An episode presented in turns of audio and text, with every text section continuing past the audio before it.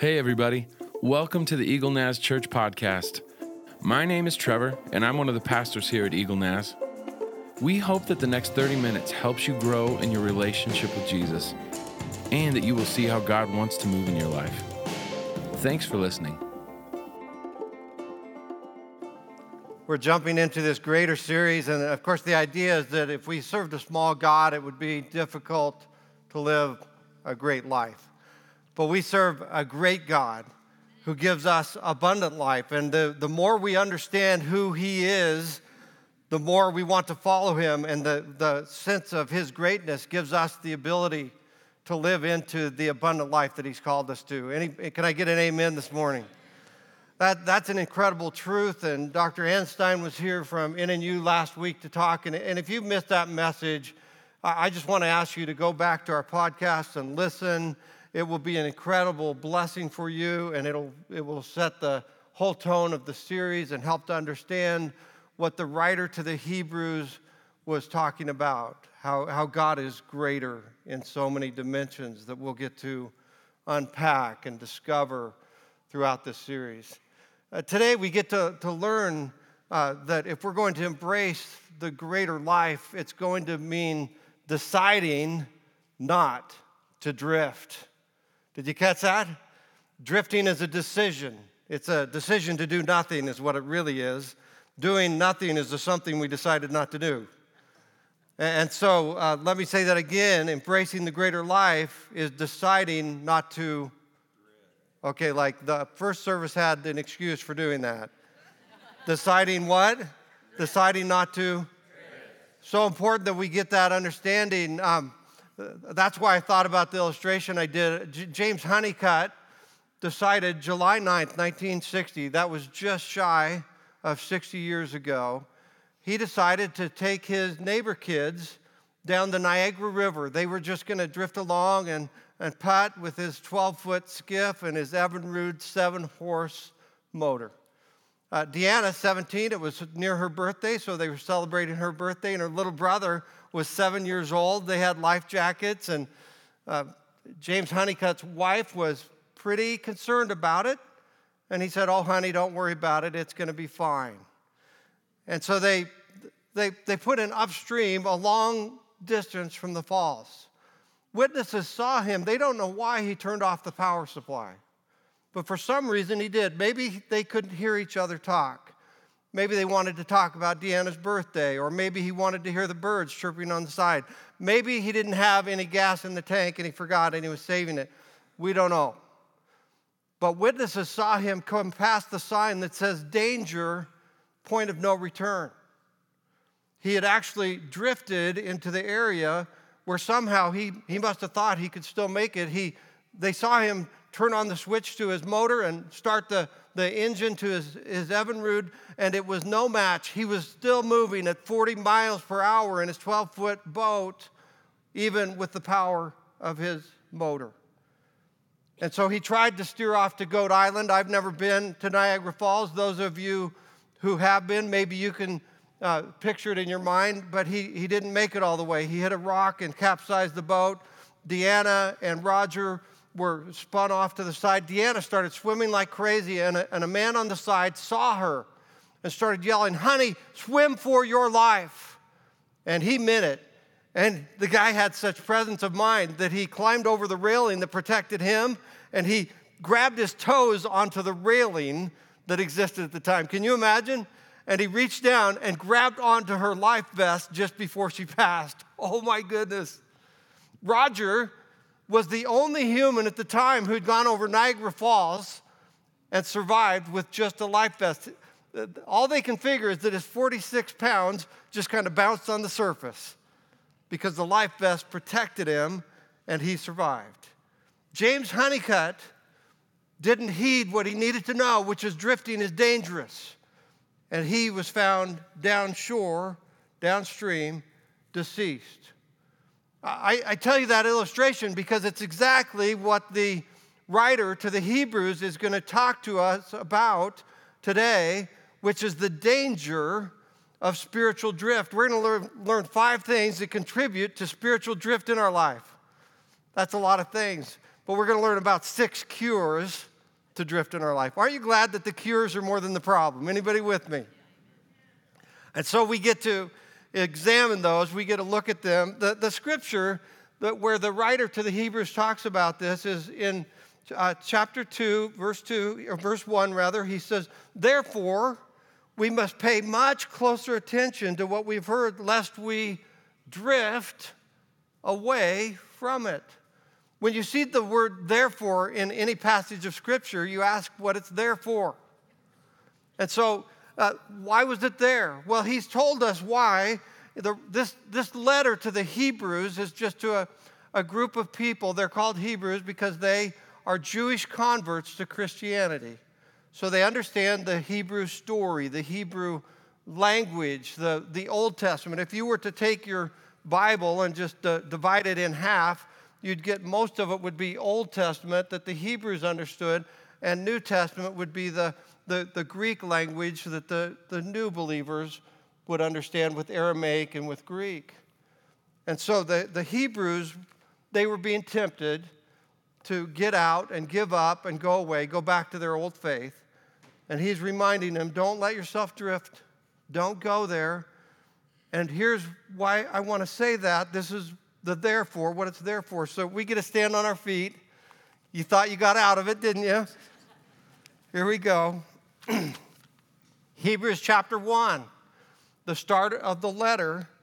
He says, "Long ago and at many times in many ways, God spoke to our fathers by the prophets. But in these last days, he's spoken to us by his Son, whom he appointed the heir of all things," the one who gets everything the Father has, "through whom he also," get this, "created the world."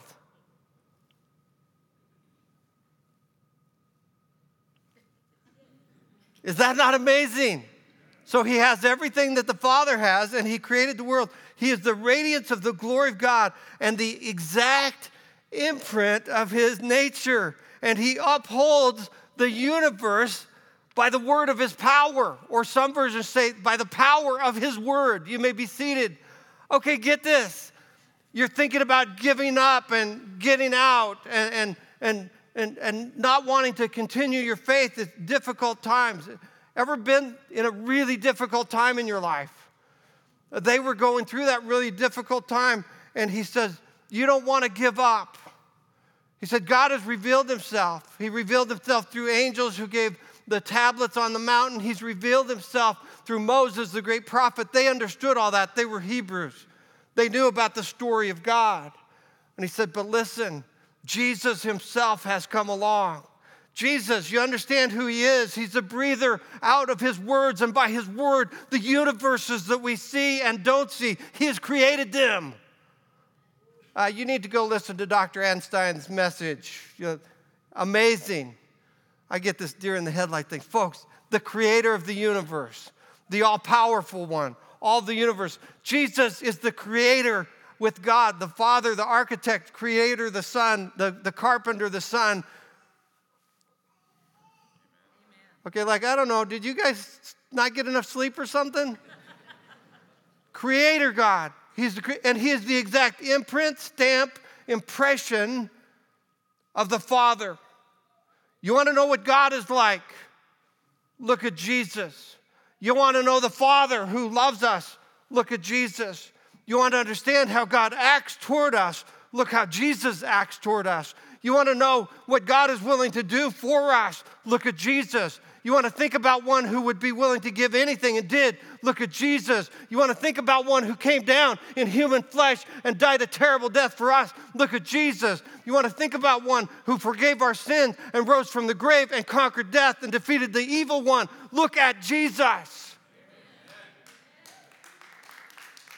We don't give up or get out when the going gets tough. Why? Because Jesus is our example. Therefore, don't drift. If we were to look at a formula of, of what that looks like, I think, you know, we all want significance and safety and security.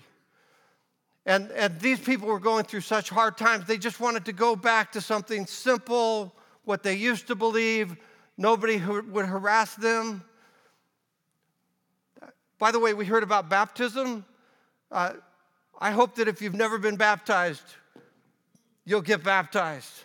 The people in this day, uh, they were used to calling Jesus the Savior of the world, the Son of God.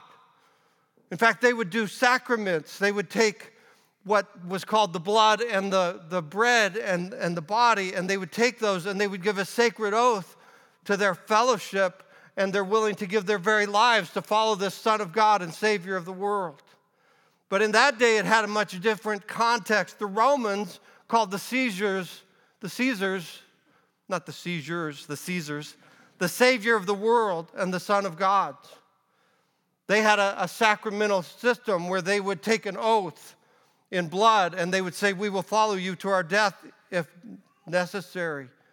And they didn't hold kindly to any group of people who had any allegiance to anything except for Caesar. So when early Christians came to the baptismal pools, many of them would be baptized in the pagan pools that were used for Rome. And they would be dipped down into the water, submitting themselves to the Christian walk. And they would lay themselves down, asking God to wash them clean and forgive them. But they were doing so much more. They were making a declaration of their sovereign God, their Savior, their divine one, the creator of the world. And when they came up, they would put a new robe on them, a new identity, a new uniform. And many of them would be marched directly by authorities out to the arena where they would be slain. Their families had their possessions impounded. They were placed in prison, and they were They were giving all for Jesus. And so it looked like their security, their safety, and their significance, it looked to the world like it was being taken away. But the truth is, they were identified with the King of Kings and Lord of Lords, the Almighty God, the imprint of the Father himself. And so they were finding their significance even when the world thought that they were losing it. So you who have never been baptized, because you're, you're thinking, "I'm not good enough," can I just say you aren't good enough, but he is. And when we get baptized, we make a statement. We say, "God, you are the Savior of the world. You are the King of my heart, and I am giving my allegiance to you and my identity. I'm dying to the old me and living to the you, to the new you." And when we lift up ourselves at the testimony, "I'll go with you no matter where you call me to go." So if you haven't been baptized, April fifth, I don't care if you're ninety years old, I encourage you, we'll, we'll sprinkle baptize if we need to. But it pays to identify with Jesus. Amen? Okay, that's the end of that advertisement. That was for free. So this thing about drift that is so dangerous, uh, if we were to look at a formula, that would be like not paying attention and going with the flow. Flow is something that we think about as just happening to us. The currents of our culture take us with their philosophies. And it takes no effort at all to follow those. But doing nothing is just a decision to not do something. And so when we neglect, it's really equal to spiritual neglect, which is equal to drifting. You with me? So we're going to learn today five ways that we can get caught up in spiritual drifting. Uh, drifting, the first of all, is uh, difficulty. It's what we just talked about in cultural context, is these people were going through really, really hard times. And they just thought if they went back to Judaism, the Jewish people kind of had an agreement politically, and if they just aligned with the right political party, there was, "You don't bother us, we won't bother you," and they could just live that life.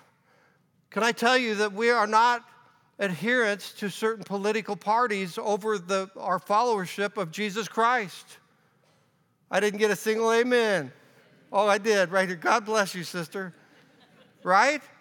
That, that our allegiance is to Jesus Christ, and they didn't go the easy way. They went the way God called them to, and they stood for what was right because it was right regardless of the cost. God raised up an entire generation of Christians from Eagle Naz who stand up for what is right because it is right. Uh, so they, they were going through difficulty. Timothy, it actually writes about him in Hebrews, and, and it says, "Hey, it's great that you've gotten out of prison." Uh, the stuff that they were going through made the coronavirus look like sniffles. You know, we hear about those deaths, and I don't want to diminish those and what's going on, but I'm telling you, folks, we don't have any clue the security that we live within. what we have compared to what they have. And so that tendency to drift, it happened because things were so difficult. They just wanted to stop the trouble that was going on in their lives. So difficulty, there were distra- distractions that were going on. There were all kinds of things taking their time and attention. They had to do so much just to eke out a living. I, I think that we have it worse than they did. I, I think that our distractions are much greater than theirs. Uh, anybody got one of these? How many of you have one of these? Anybody? Oh, like twenty of you. Yeah. The rest of you, I'm sorry. No, um, I looked at my screen the other day, and, and it had to be an error. It said I spent three hours on screen time. That's not possible, is it? I was just sure it was wrong, but it wasn't. These things gobble us up. The, the screen time and, and good things, and good things become the enemy of great things. And can I just tell you that I be, believe with all my heart that one of the, the targets that the enemy uses to hurt us spiritually is distractions. Not, not just terrible things, but g- good things that get in the way of the greater thing. Anybody follow me with that? Jesus was talking about this topic one day, and he was talking about we who follow him, and he says, the kingdom of heaven is like a, a man who f- found a pearl of great price, great worth, and he went and he sold everything else and went and paid for it, and he was glad when he did. Why?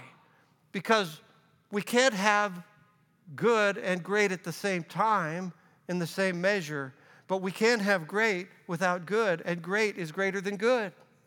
Don't ask me to re-say that. And so the, the, the issue is that God may call you and I in some areas of our, our lives to cut out some good things that the culture says are normative and expectant, and that they're supposed to just be the way we live, and that we're entitled to those. But if good gets in the way of great, it is the enemy of great. And the greatest thing is following Jesus with all of our heart. And so distractions get in our way. By the way, if, if you feel guilty when, I, when I'm talking about these, it's not my fault. No, what I really wanted to say there is if, if you feel a nudge of the Holy Spirit as I'm talking about these, just write them down on your paper and just put a star by them. And then say to God later, what would you like me to alleviate from my life, from my schedule? What would you like me to change? God, I'm willing to do whatever you call me to do. Uh, the, the third thing is doubting the, the goodness of God. And we find that in later verses, uh, where in verses two through four, for since the message declared by angels proved to be reliable, and every transgression or disobedience received a just ret- retribution, how shall we escape if we neglect such a great salvation? It was declared at first by the Lord, and it was attested to us by those who heard, while God also bore witness by signs and wonders and various miracles, and by gifts of the Holy Spirit distributed according to his will. It's this, he says, hey, I, let's understand. You guys are wanting to abandon your faith and move away from the things of God and go to the easier life. He said, listen, how, why would we doubt God's goodness? Why would we do that? He said, Jesus himself came in the flesh.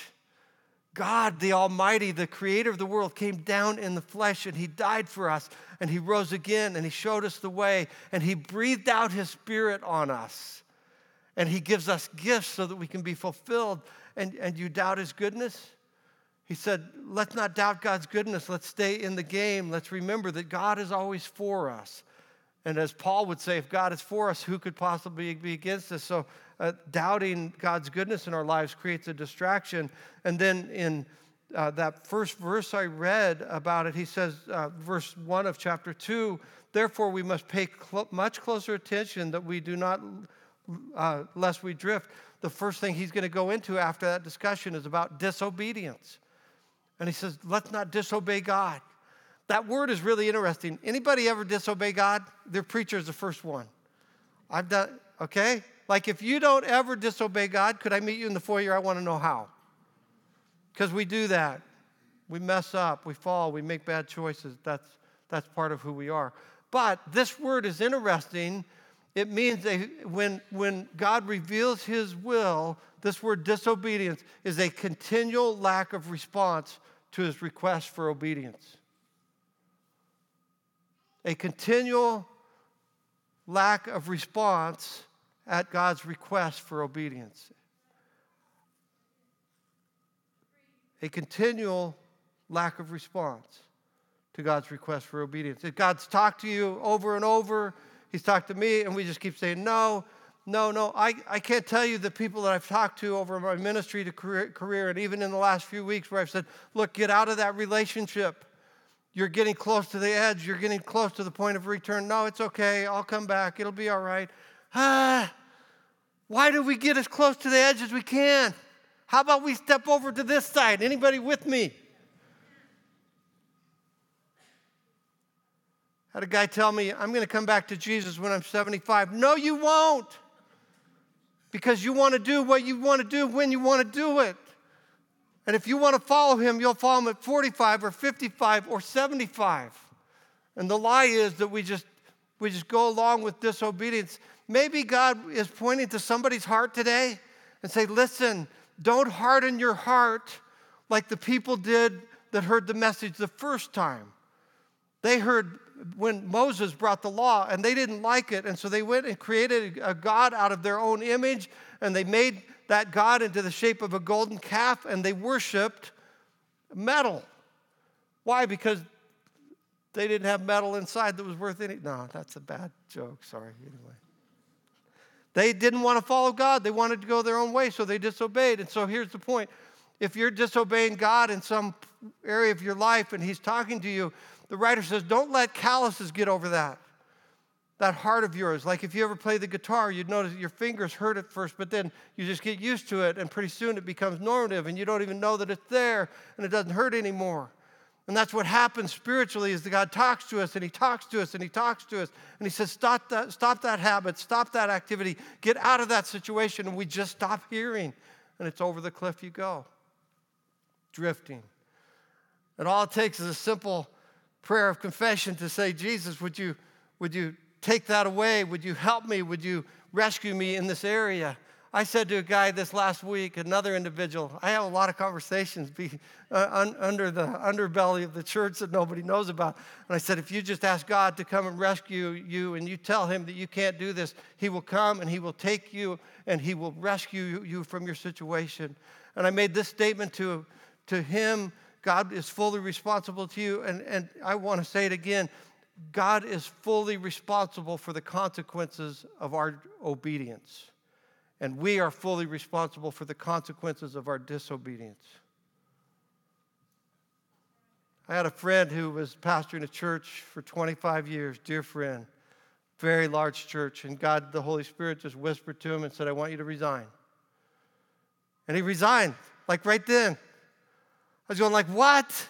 What did you just do? And he, he said this to me. He said, God is fully responsible for the consequences of my obedience to him. Why would I possibly fear? He said, I'd like to have somebody pay my health insurance. How many things do we carry in our lives, the weights on our shoulder, that we could lay at the foot of the cross, at the foot of the Savior, and say, God, you are fully responsible for the consequences of my obedience to you. Therefore, I will follow you in obedience. Not allowing ourselves to drift continually in the areas of disobedience. Uh, then the, the next area is simply doing nothing. Uh, it's neglect. Doing the something that we call drift. Just deciding not to do something about what God has called us to do.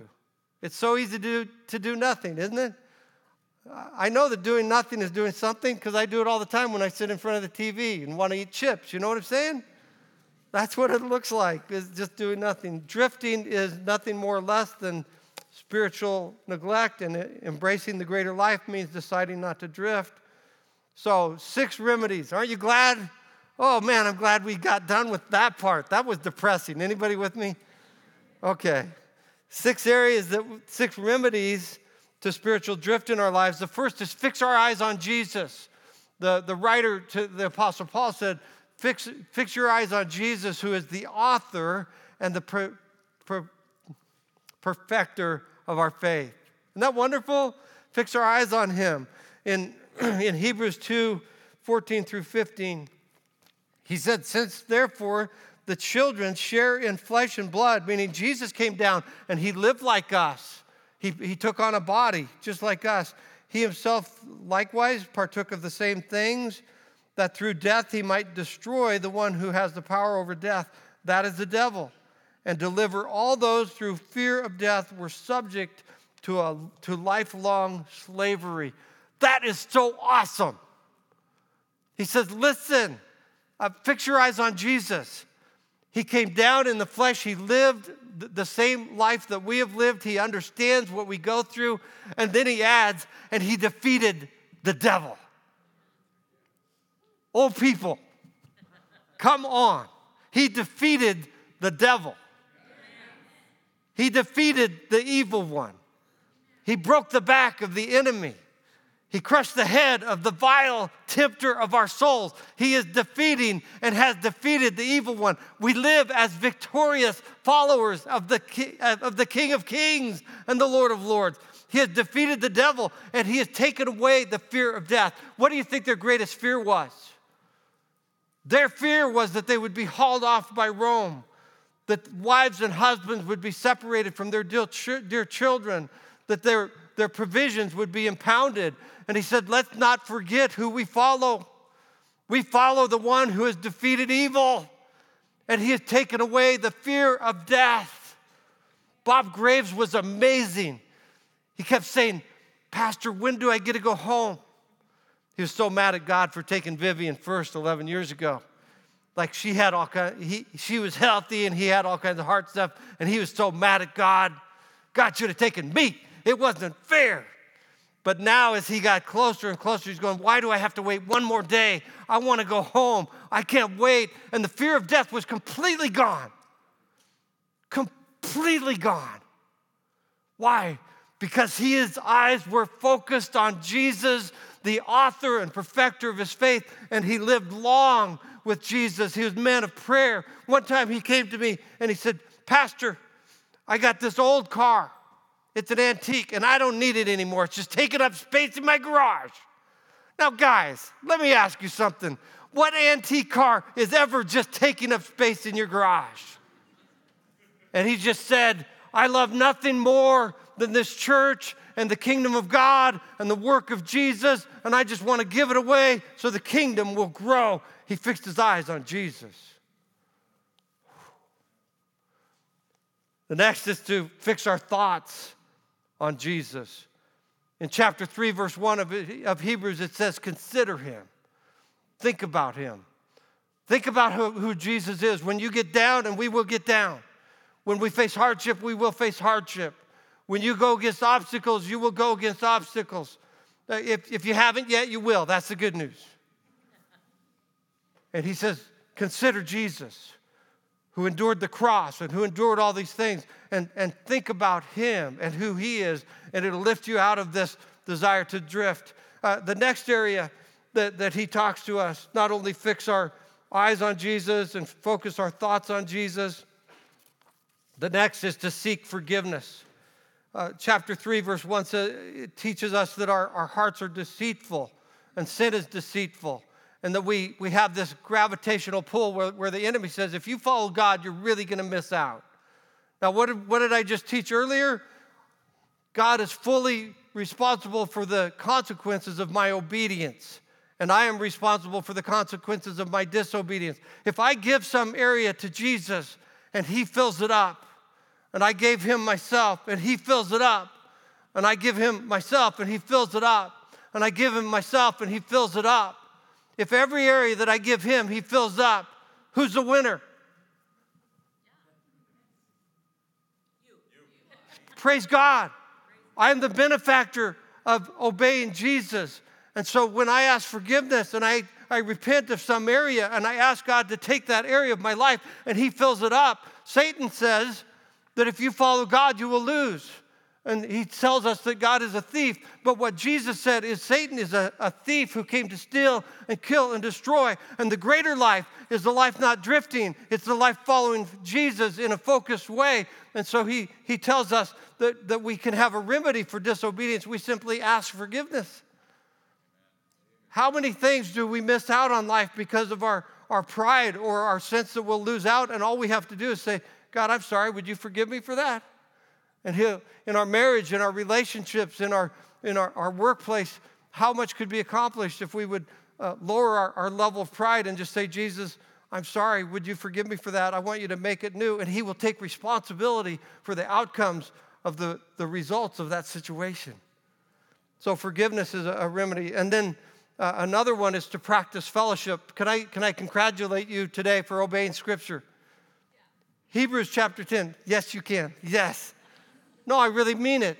You are practicing what Scripture says today. Hebrews ten, twenty-four through twenty-five, the, the writer says, do not forsake the gathering together as some are in the habit of doing. Why?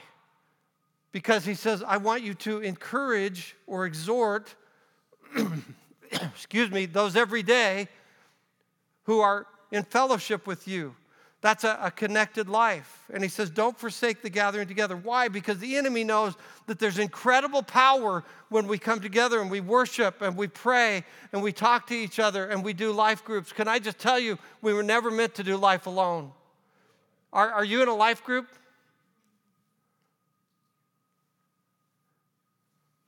Yes. Good. If you're not in a life group, I want you to know life groups are the lifeblood of the church.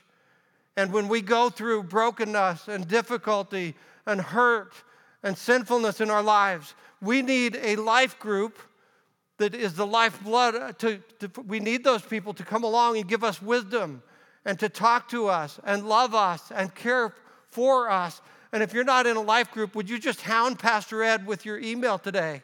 Thank you, Pastor Ed, for letting me do that.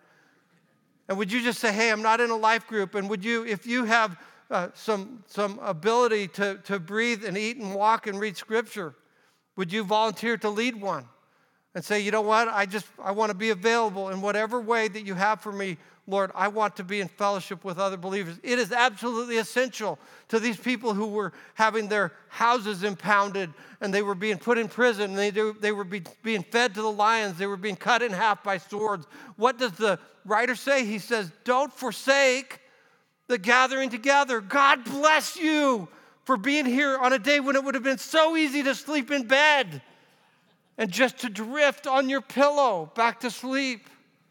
But no, you said, this is a priority to me. The next thing is to embrace the infilling of the Holy Spirit.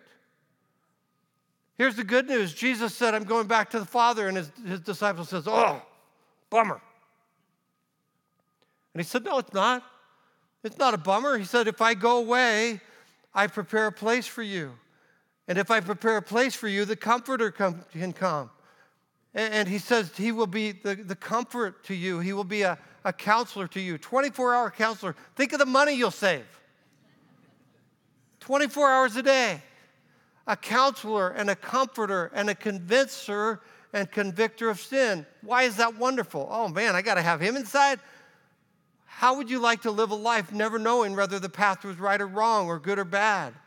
Isn't it wonderful that we have a counselor, a comforter, and a convincer and convictor of sin? When we get close to the edge, he says, hey, step back a couple steps. Turn on the power supply. And then that comforter also fills us up, and he gives us gifts, and he calls us out to use our gifts so that we feel fulfilled and we gain significance and security and safety by the infilling power of the Spirit who works within us in a wonderful and powerful and dynamic way to live life not alone. Uh, the last one of those things that help us not to drift is simply to hold fast. He says it in chapter three, verse six. Uh, he says, uh, and we are his house if indeed we hold fast our confidence and our boasting in our hope. That the, the remember, he's talking to people that were talking about being the house of God. There was the people of Israel. These were people who in a community followed God, and, and they called themselves the house of God, and they were the lineage of God. And so he builds a picture, and he says, it's not just your house or my house. It's all of us together, and it's this beautiful community, and we are the, the house of, of God, and your Your light turns on in your house, and the next one, and the next, and pretty soon it lights up a valley and a state and a nation, and all together we're the house of God. And he says, so hold fast. And some of you know that when, when you go through hard times, it's not, it's not a matter of sin, and it's not a matter of disobedience, and it, it's all you can do is it's gotten so hard and so difficult that the cancer rages on, and you, and you don't know what to do, and all you can do is hold on. Or you've been fighting an addiction, and you've been faithful and strong, and you're working at it, and all you can do is hold on. And your spouse has left you, and you've done everything you can, and it's all that you can do to hold on. And your finances have dwindled, and you've tried to be faithful, and you've given to God, and you've done everything you can, and it's all that you can do to hold on. And the, the writer to the Hebrews knew that these were incredibly godly and good people, and they'd followed God with all their heart and all their mind and all their soul, and they were still being taken to prison, and they were still being marched off to death, and they were being having their their their goods impounded. And he says, to you, I want to say, simply hang on. Hold on to Jesus. Amen. Maybe you're going through that today, and I just want to encourage you, hang on and keep hanging on. In that first verse I, I read to you that uh, said, therefore, The, the wording was very interesting. Uh, Therefore, we must pay much closer attention to what we've learned and heard, lest we drift. I, there are some times where I'm absolutely sure that the Holy Spirit just knocks on my, my mind and my heart and says, go back and look again. And I, I'll say, I don't know what you're trying to point out. And this verse was one of those where I went back multiple times, and I finally went to the original language, and, and that That verse, pay much closer attention to, means to go back into the safe harbor of. Instead of drifting, it means to tether ourselves to the harbor, to tether ourselves to Jesus Christ, to go back, and, and that, that word means to come into, to get close to, to pay attention to, to get back to where we belong. And scholars tell us that the, the, the because of the juxtaposition of the the words about drifting, it's a clear call. Come back to the harbor. And today there might be somebody in here, I'm going to pray for you in a moment, who you might just say, you know what, I, I don't know Jesus. I've just been drifting along. I don't have any idea. And today you would say, Jesus, I want to know you. And what, like I said to a guy recently, you just say, I've made a mess out of my life, Jesus, and I don't have a clue what to do, but you do. And I'm going to be obedient to you, and now you're responsible for me. Isn't that fun? And if you just say, Jesus, I give you everything bad about me, and I accept everything good about you, that's it. That's it. That's a great exchange. And if you would like to do that in your heart quietly, that's great. If you want a prayer team member to pray for you, just go over to the prayer room, and somebody will just pray you through that process if you're confused. We don't believe anybody should have to pray alone when they don't want to. You might be going through a difficult time where you've been disobeying God, and he's been talking to you. And while I pray, you might just want to say, God, I'm sorry. I've been, you've been talking to me about it and talking to me about it and talking to me about it. And I've gotten close to the edge, and I didn't even know it. And I'm going to step back from the edge, and I'm going to obey you, God. And I'm going to give my life fully surrendered to you in that area that I've been denying. And this day, your word put a put a hand on that issue, and I'm going to obey you. It might be today that you've just been going through doubting that God was good. And you'd say, oh, God, I'm sorry. It's just been hard lately. It's been difficult. And my eyes have been down. And God, I I want to just give a cent today to you today that you're amazing, that you are the breather of the word of life. You are the creator of, of creation. You are the great and mighty God. I lift my eyes to you, and thank you for being the lifter of my head today. And somebody today might say, you know what? I want to be obedient to be allowing the Holy Spirit to come in and take an area of my life that I've just been holding back. And God, I want you to come in. I want you to take that area. I want you to be the, the king of my heart today. Not just the savior of my soul, but the, the leader of my life. And those are different. Don't you know we can hobble along for a long time without fully submitting our life to Jesus Christ in multiple areas? And then to that one today who's just holding on, tethered to the harbor, holding on for dear life. We're at the governor's prayer breakfast, the state of Idaho prayer breakfast yesterday, and a, there was a mountain climber who said when when uh, when the winds reached seventy miles per hour, he would just hunker down. That's a good posture to take, isn't it? And then he'd stand up when it was time to take another step. And he felt God led him out of that traumatic situation. Some of you, the best thing that you could do is just keep on, keep it on, hanging on to God. Let's pray, and then we're going to sing a couple of songs. The first one is meant for us to reflect, just to think about what's been said and what we've heard and what the Holy Spirit has touched us with. The next song is designed to lift our eyes and get us on our feet and remember who it is we serve today. Father, today we give you these moments. There's some perhaps that want to receive you as Lord. And if that's you today, would you just invite him in and say, Lord, come in and take my bad stuff and I'll take your good stuff. And it's a great exchange. Thank you, Jesus. To others, Father, we've all heard what I've said several times now. Would you answer each prayer and touch each heart?